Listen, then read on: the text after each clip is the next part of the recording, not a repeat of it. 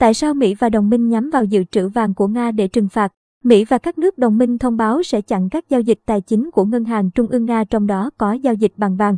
Động thái nhằm tiếp tục siết chặt khả năng sử dụng dự trữ quốc tế của Ngân hàng Trung ương Nga liên quan tới hoạt động quân sự của Nga tại Ukraine.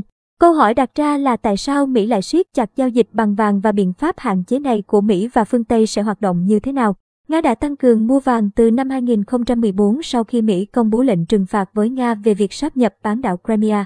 Hiện tại, nước này đang dự trữ vàng giá trị 100 tỷ USD đến 140 tỷ USD trong đó Ngân hàng Trung ương Nga chiếm 20%, theo một quan chức Mỹ. Ngoài ra, ngay sau khi các nước phương Tây loại một số ngân hàng của Nga ra khỏi hệ thống thông tin ngân hàng SWIFT, Ngân hàng Nga đã thông báo sẽ nối lại việc mua vàng trong thị trường nội địa. Mỹ cho biết Nga có thể và đã sử dụng vàng để củng cố đồng tiền ruble nhằm hạn chế tác động từ các lệnh trừng phạt. Một cách để có thể làm như vậy là đổi vàng lấy các ngoại hối có tính thanh khoản cao hơn mà không nằm trong lệnh trừng phạt. Một lựa chọn khác là bán vàng thỏi thông qua các thị trường và đại lý vàng. Vàng cũng có thể được sử dụng để trực tiếp mua hàng hóa, dịch vụ từ bên sẵn sàng giao dịch. Tuy nhiên, ngày 24 tháng 3, trong lệnh trừng phạt mới nhằm vào Nga, Mỹ đã thông báo sẽ chặn các giao dịch vàng với nước ngoài của Nga. Nhóm G7 cùng các đồng minh trong Liên minh châu Âu cũng sẽ áp đặt lệnh cấm dự trữ vàng tương tự.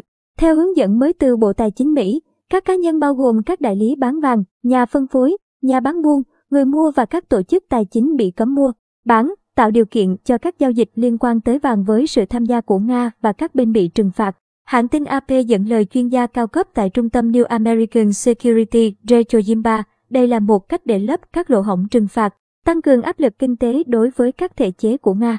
Lệnh cấm đối với giao dịch vàng của Nga cũng là một nỗ lực nhằm ngăn các giao dịch tài chính mới thông qua những nước vẫn tiếp tục hoạt động kinh doanh với Nga.